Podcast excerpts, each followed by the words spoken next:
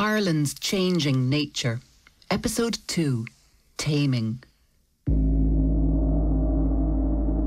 I've always been fascinated by the big golden discs on display in the National Museum. Gorgeous, bold neck pieces, shaped like a crescent moon.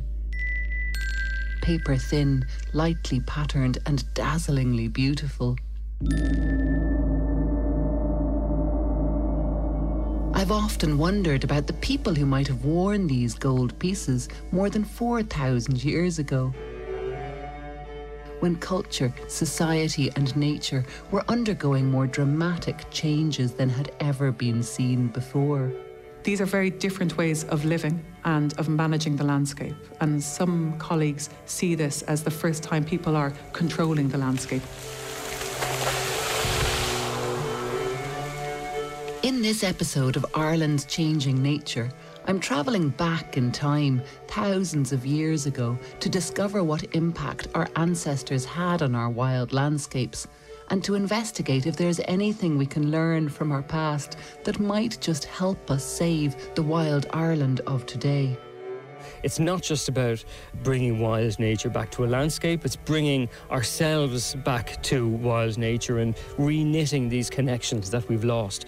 I'm Anja Murray, and this is Ireland's Changing Nature.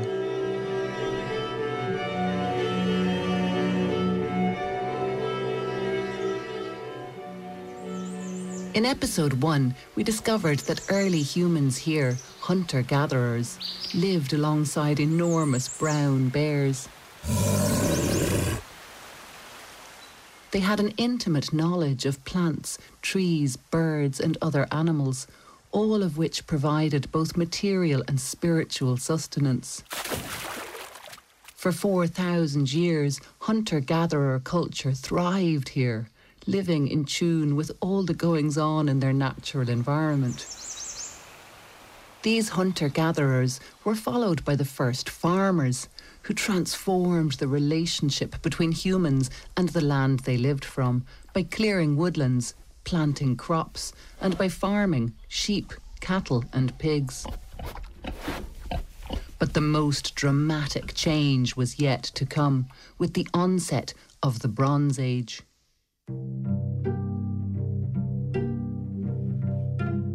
It was during the Bronze Age when people first learned to transform rock into metal. About 4,300 years ago, the Bronze Age began. This is Michael O'Connell, professor in National University of Ireland at Galway and a paleoecologist who uses plant fossils to unlock the secrets of the ancient past. These were the first peoples who had learned to use metals. Bronze is made of copper and tin. And at this time, again, a huge new impetus into clearing the landscape, making way for farming, why farming? Because the population expanded, and so they needed more food to support this larger population. The earliest known mining in Ireland took place four and a half thousand years ago. Mine shafts were dug eight metres into the earth, then fires were lit down inside the shafts to shatter the rock so lumps of metal ore could be cleaved away from the surrounding rocks. Once extracted, the copper ore was put in a furnace to smelt it down and produce copper. During the Bronze Age, we know that there is extensive clearance of woodland. This is Meriel McClatchie, a professor in the School of Archaeology in University College Dublin. And we can see this from many different types of evidence. So we look at the archaeological evidence and we can see people clearing spaces for their settlements, for their farms. And also, if we look at the pollen record, we can see changes in the composition of woodland. Um, and we can see reduction of woodland and we can see an increase in grasses and herbs. So there's certain types of arable weeds and that's telling us that people are clearing woodland and they're creating open spaces for living and for farming.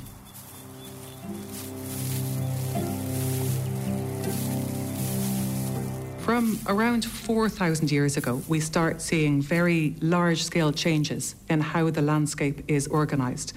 People are shaping the landscapes in very different ways, And we start seeing much more construction of fields and field systems and field walls. If you're walking through the landscape in Bronze Age Ireland, you're much more aware that it's quite an agricultural landscape. Food production is much more visible at this time. And we have lots and lots more evidence for the growing of crops and the raising of animals as well. And we start seeing more regularly evidence for crop surpluses while impressive gold neck pieces are what initially intrigued me and made me so curious about these people, it's another artefact on display in the National Museum that was the most impactful on the landscape the big bronze axes.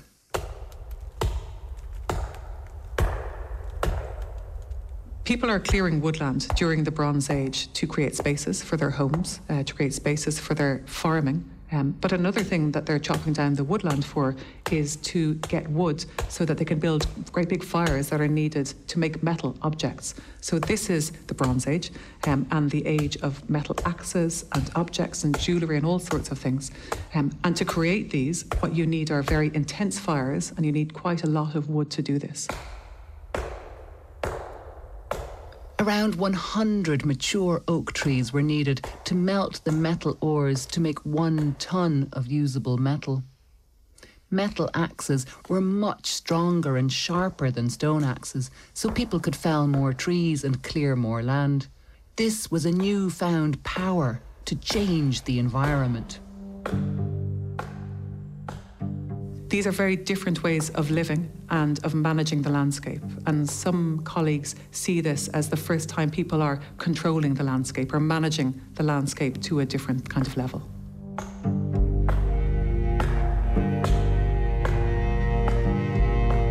This was the first time that people produced and used hard, shiny metal, that it was made out of rocks taken from inside the earth this must have seemed an almost magical transformation, unnatural even. But this giant technological leap came at a cost. What we see from the Bronze Age is increasing deterioration of soils. So you have people removing woodland um, and the soils, which means the soils can't drain freely. Um, and then you've got waterlogging of the soils after that. So you've got more formation of blanket bog previously productive lands were being converted into relatively barren blanket bogs. We know that people during the Bronze Age, for the first time, are having a really big impact on the ecology of their landscapes. People were felling a lot of trees, growing crops more than ever before, and developing food surpluses. And this was the first time we have evidence of something we think of as a far more recent phenomenon nitrogen pollution. So we know that for the last 150 years, humans have fundamentally altered the global nitrogen cycle. And that's because of things like fossil fuel combustion um, and biomass practices and certain agricultural practices. And these changes to the global nitrogen cycle are affecting our natural environmental systems. Nitrogen is constantly being recycled by nature in soil, in growing and decaying plants, in the air and in water, in what is known as the nitrogen cycle. Today, nitrogen is one of the most significant pollutants in our waterways, but it's quite a surprise to discover that humans began altering the nitrogen cycle as far back as the Bronze Age. And what we're seeing is from this period, um, because of things like deforestation, so people cutting down the woodland with their metal axes, and because of agricultural intensification, which we're seeing during the Bronze Age, these changes are contributing to an enrichment in nitrogen. It's nothing like the scale we see nowadays. It's nothing like the impact of our behaviour nowadays. But it's enough that landscape modifications and human behaviour 3,000 years ago impacted our ecologies and our, our environments. It's the first time that people were really harming ecosystems. Farming is having enough of an impact on local ecologies, on the lakes, that it's affecting these freshwater ecologies. So, what we're seeing is people's relationship with nature is really changing at this time. They're having an impact on those lakes. But what's interesting is the lakes recover. Nowadays, perhaps with much more intensive farming, sometimes people are having an impact with their activities on the lakes, and the lakes aren't recovering.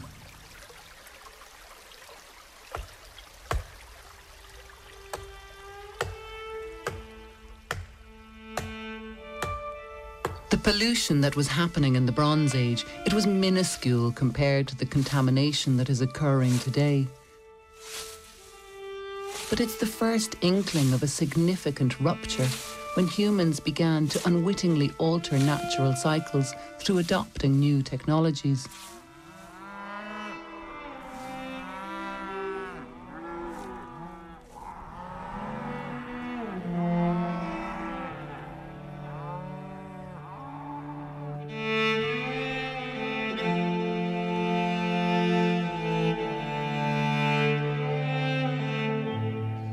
While the changes that occurred during the Bronze Age were massive, socially and environmentally, people were still heavily reliant on raw nature to provide the sustenance of daily life.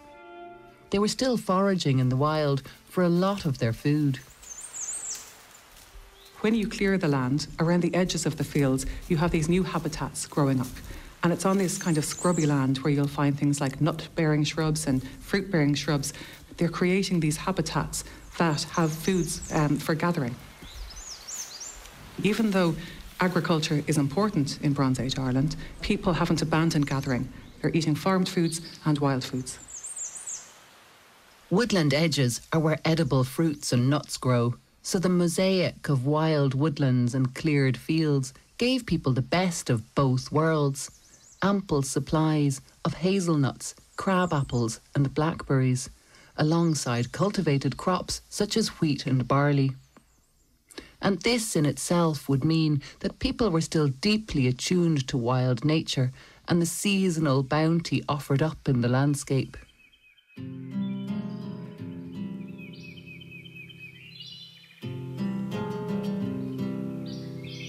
But what about the stories that people had to explain the workings of the natural world? Facts can only tell us so much. I want to know if the beliefs and customs reflected the deep dependence on nature. It's always the beliefs we hold as a society, the stories we share that shape our values and determine how we see our place in the world around us. So I went looking for the stories. One of the things that strikes one when one encounters a bog body is that one is dealing with a real human being. I spoke with a man called Eamon Kelly, who for many years was the keeper of antiquities at the National History Museum.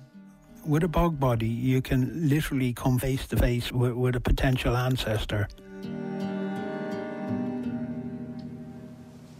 Through decades of unearthing ancient things on behalf of the National Museum, Eamon has some astonishing insights about how our Bronze Age ancestors viewed their place in nature.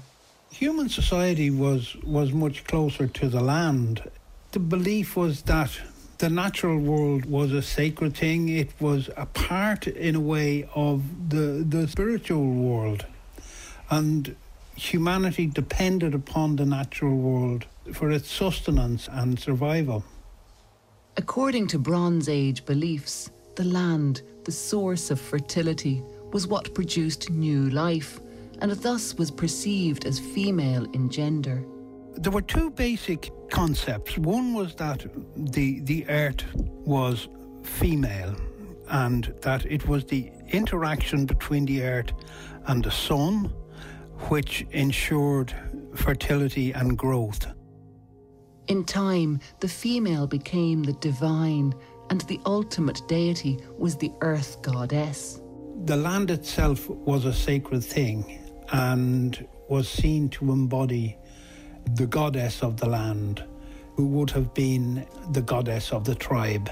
The, the king represented the sun god and Mary, the earth goddess, in his inauguration ritual. And the king, at his inauguration, married the earth goddess, who was in fact the land over, over which he was going to reign.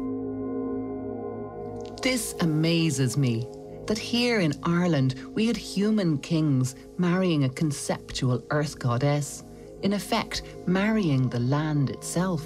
The king, because he was married to the goddess, then was the interface between human society and the other world. The bounty of the land was down to the degree of respect for Mother Nature, mediated by the sacred human king. The natural world was seen to be in balance when the productivity of the earth was good, when crops were giving good yields, when the farm animals were increasing and were healthy. And it was important to keep the other world happy, otherwise, nature would break down.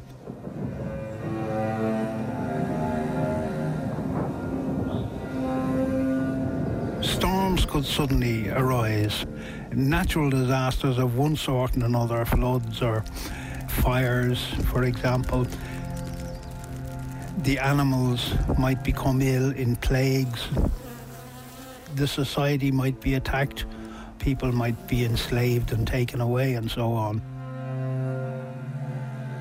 When the divine earth goddess became displeased with the performance of the people, as represented by the human earthly king, there were dire consequences for the king.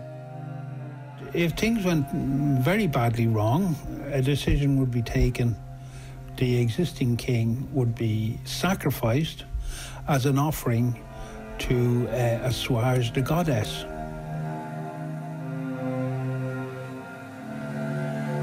Eamon and colleagues at the National Museum came face to face with the bodies of several of these Bronze Age kings, the bog bodies. The bodies that have been found of individuals, young adult men who have been sacrificed, are in fact the bodies of kings who have been sacrificed because they have been perceived of as having failed to perform their kingly roles adequately. The best known examples are Old Croghan uncovered from a bog in Offaly in 2003, and Clonycavan Man from a bog in Meath, perfectly preserved in waterlogged acidic peat where they were deposited. It was clear that these were individuals that did not engage in manual work, for example. Now, that was something. Old Man from County Offaly wore an armlet on one arm and that was a designation of rank. But old Man was ritually killed with a stab wound to the heart, decapitated, and then his body was cut in half. I wanted to know why were these sacrificed kings deposited in peat bogs rather than given a proper burial. The reason why the bodies were placed in, in boglands was because the bogs were perceived of as very, very special places. They were portals to the other world. It was the entrance to the other world. Bogs form natural boundaries.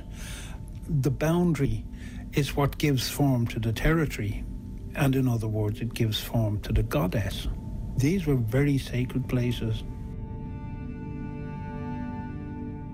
The mutilated bodies of these kings were being offered up to the land, the physical manifestation of the earth goddess. I am stunned at this aspect of our history. The stories Eamon has shared about the bog bodies shines a light on how Bronze Age people believed that wrongful actions by humans would jeopardize the bounty of nature and all this was bound up in a belief in the earth goddess. And while killing the king to appease the earth goddess is radical, the crucial message for me here is that 4,000 years ago in Ireland, people understood that we cannot dominate nature with impunity. Maintaining harmony between people and the natural world was a principle of the utmost importance. Ériu is the sovereignty goddess and fertility goddess of the island of Ireland, after whom the island is named. Erin means literally the land of the goddess Ériu. And there are elements of these beliefs that continued to resonate in Irish minds ever since then. The goddess was a, a fundamental figure in early pagan religion in Ireland. And unfortunately, the goddess figures became disguised as queens or, or heroes in the writings of the early Christian historians in Ireland. But we're all familiar with some of the most famous of them. Queen Maeve, for example, was in fact the sovereignty goddess of Tara, uh, one of the greatest of the early earth goddesses. A lot of these pre Christian beliefs continued as part of the folk belief of society right down to the end of the Gaelic period at the end of the Middle Ages. We can see that in the poetry from the 17th century, especially the Aisling poems, which constantly make reference back to the goddess. As a school child, I learnt stories about Queen Maeve that the folk legends still circulating today have their roots in Bronze Age beliefs about the divinity of nature, about the need for harmony with the goddess of the land. Well, that's something I never expected to discover making this documentary series about our relationship with nature. And I love that the customs and folklore still familiar to us today can be traced back to a belief system which enshrined the need for balance between humans and our natural environment. These stories are pretty far fetched, and yet they have an eerie resonance today. And just as the beliefs morphed their way through time, the landscape was always changing too we must think of the Irish landscape as something which is really dynamic, changing all the time. I would like to move away from the idea of uh, a graph showing decline of woodland all the time until we reached 1900 when we had 1% tree cover in Ireland. That is not the case. It is a case of, from the first farmers, it is a graph that's going up and down. Woodland clearances were often temporary. As wild woods recovered, grew back, regained lost ground. But by the first century AD, large areas of forest were rare. Instead, there were mosaics of open woodland and managed scrubland, farmsteads, and fields. In early Christian Ireland, from the 5th to the 8th century, much of the country was mixed farmland with cattle, sheep, pigs, and goats, and crops such as barley and wheat. It was not really until the late 1100s when we got the next huge impact onto the Irish landscape, namely the Normans. The Normans came to Ireland in the late 1100s, taking tracts of land from native Gaelic people and introducing entirely new approaches to land ownership, farming, and profit. Agricultural estates were established, along with market towns, to encourage trade and convert produce from the land into money with the Normans were the major monastic orders, the Cistercians, the Benedictines, later the Augustinians, were a major farming order. All of these, these monasteries arrived with the Normans. Too often we talk about history in terms of battles and conquests. Though what I'm really interested in exploring here is how people's relationships with nature have changed through the events of history.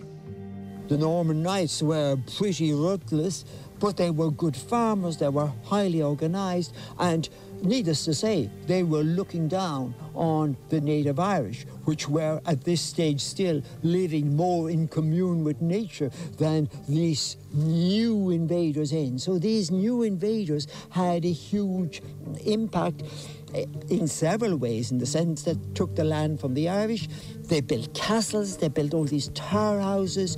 They had this major influence.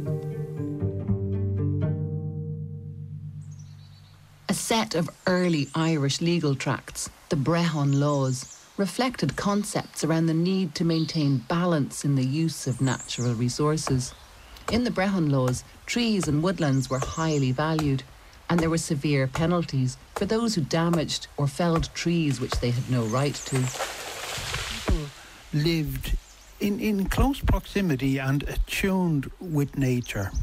And this, I think, continued certainly down to the end of the Gaelic order in the 16th and into the 17th century. And one of the the things that sort of shocked the Gaelic people of Ireland with with the new plantations in Ireland was these weren't plantations of trees like uh, we see all over the the mountains. Uh, the planters cut down the forests. And there's the the well-known poem Cudda Yenfil Faster Gon Image. What will we do now without wood?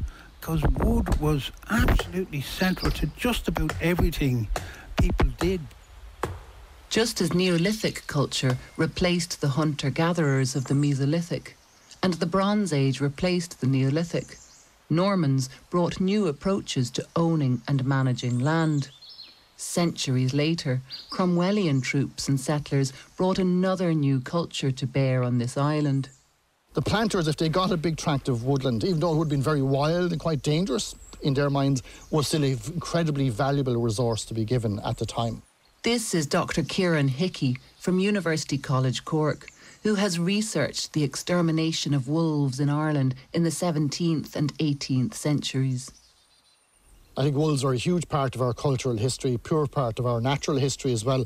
Obviously, they're kind of gone out of the public mind and, and the fact that they were a part of the landscape up until the late 1700s. So I think there's, there's a need to rediscover that aspect of our cultural and natural history as well.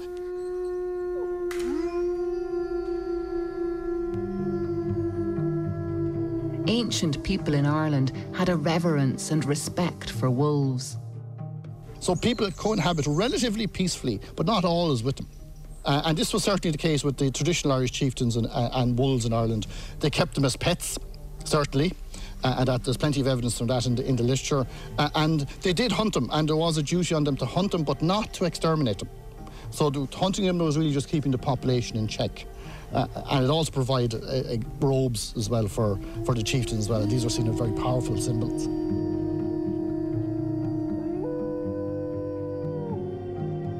They're also obviously in place names. Uh, for example, Breagh, B-R-E-A-G-H, or variations of it, is the most common uh, place name in Ireland related to wolves. It doesn't sound like do wolves, and if you look at wolf in the Irish English dictionary, you'll see it's mac tíre, but Breagh or Braigy means wolf plain or wolf field, a place where a wolf, a flat place where a wolf was seen. But there's definitely over 50 or 60 wolf place names in Ireland. But then came the Cromwellian plantations. New settlers brought over from England came from a landscape where wolves had been gone for several hundred years. They saw wolves as a direct threat to the successful colonisation of this new and untamed territory. The very existence of wolves here was justification for the taming of this wild land, for the extermination of wild woodlands, wild Irish natives, as well as the native culture and language. Well, they went about fairly systematically, as the Cromwellian government was quite good at. So they started with a series of bounties. The bounties were very substantial. It was six pounds for a female, five pounds for a male, uh, three pounds for hunting juveniles, and ten shillings per cub. So these were very substantial amounts of money in the mid 1600s. It's hard to get an, an obvious correlation with what we talk about today in terms of money values, but we're talking to thousands or tens of thousands. With the efficiency of a powerful invader, Cromwellian troops went about taming the Irish landscape once and for all. One of the aspects, of course, of, of, the demise of the wolf is that the landscape of Ireland changed very dramatically from 1600 onwards. So, with the arrival of the plantations, you get a, a dramatic decrease in the amount of native woodland cover. They deliberately burnt the woodland to clear it of wolves and wood kern, which are Irish rebels, uh, uh, and to clear all the, the, the denizens of the woods they didn't want as well. So it was strategically cleared, but also primarily economically cleared. So the landscape changed. Then you had the creation of these large walled estates, which we still have today, the creation of lots of farmland, the enclosure of field areas. So the landscape would have changed quite dramatically from being, in many parts, being wild to semi-wild to being much more contained. And as the populations grew, the pressure on land increased and the amount of forestry decreased. So the kind of landscape and ecology that wolves would have needed to survive was pretty much gone. And so it seems that this chapter of our history, when the perception of nature as something sacred, was quashed. In the 18th and 19th centuries, remaining remnants of Ireland's wild woodlands were felled. The growing British Empire needed huge quantities of timber for buildings, for ships, and for the iron smelting that was crucial for the Industrial Revolution.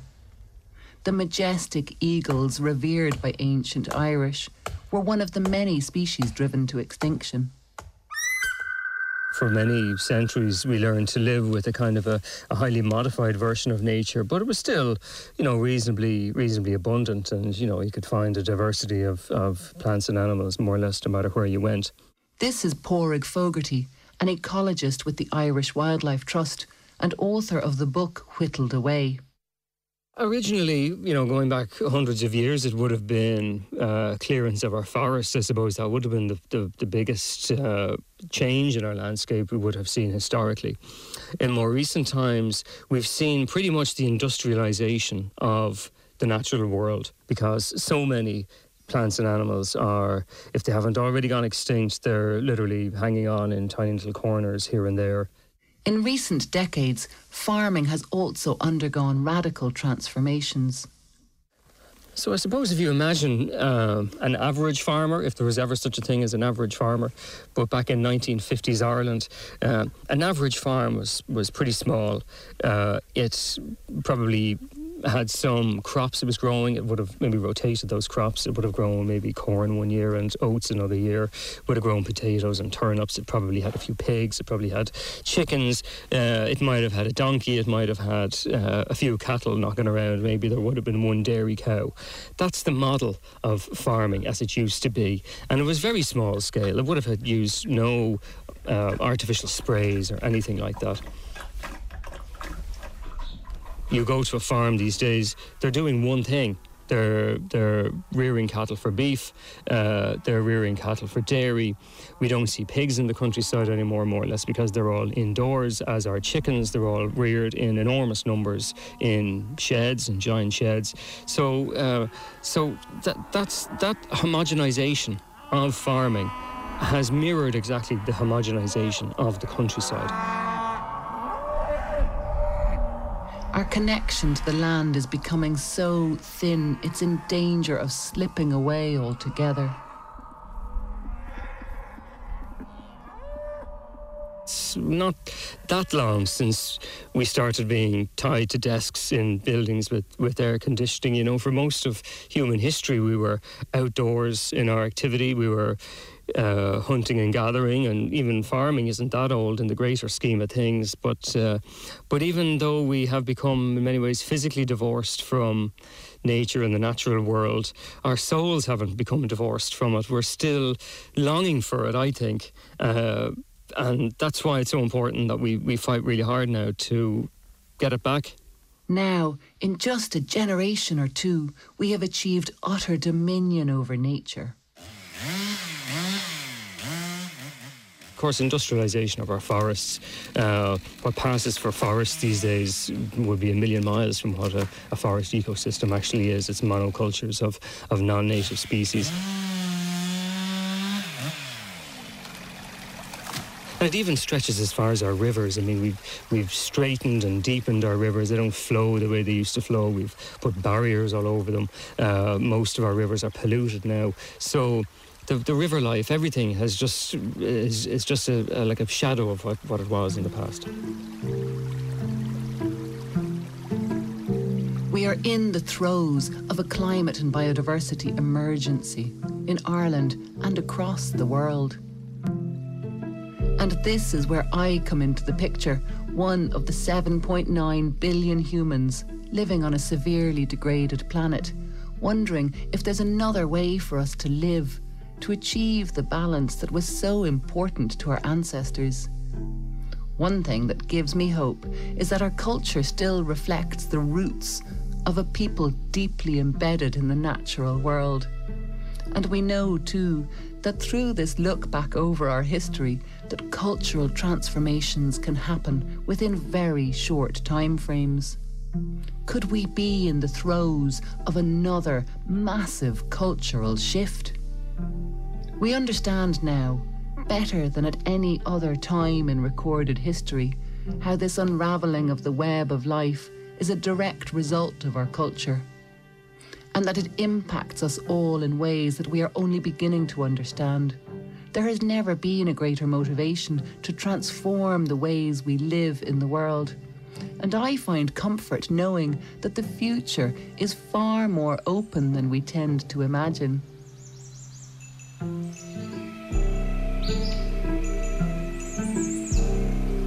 So, these are some of the topics I'll be exploring in episode three of Ireland's Changing Nature.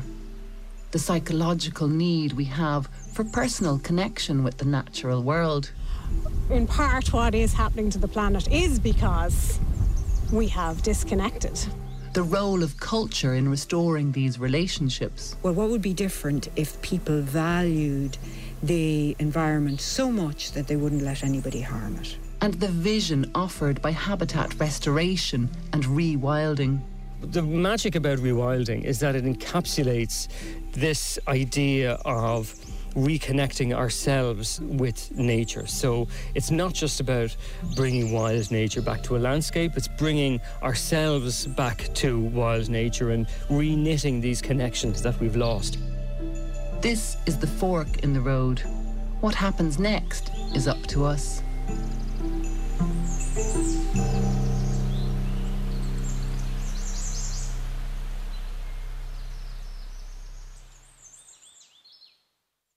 That second episode of the series, Ireland's Changing Nature, was produced, written, and narrated by Anja Murray. The research was by Lenny Antonelli, original music score was by Kevin Murphy, and the sound design and mixing were by Julian Clancy.